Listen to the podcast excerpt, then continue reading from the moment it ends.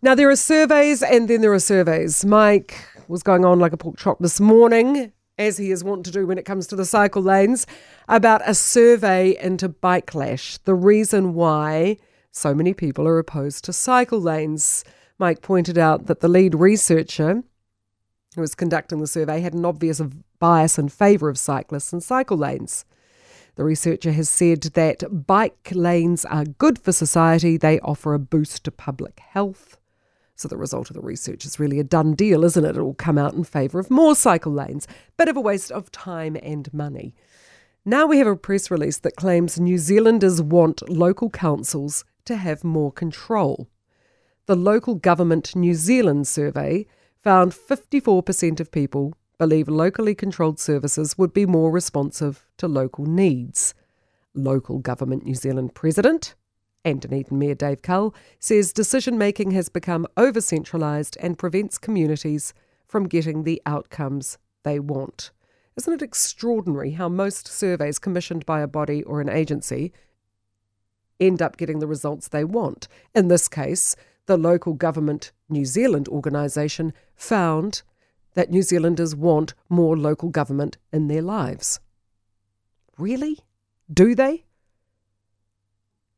Do we really want councils having more control? Speaking as somebody living in the Auckland super city, I don't. I don't actually think they're doing a terribly good job. I don't have that much faith in my council, or more importantly, I suppose, the decision making ability of Auckland City councillors. And when you look at the costs,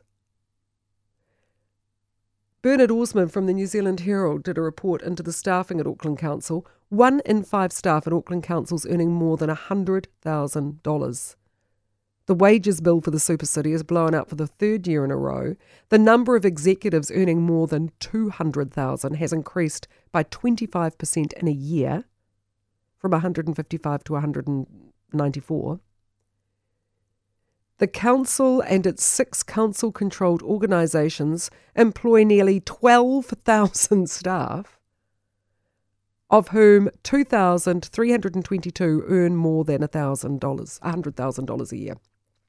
Brisbane City Council, which is comparable, employs 8,000 staff, 4,000 less than the super city.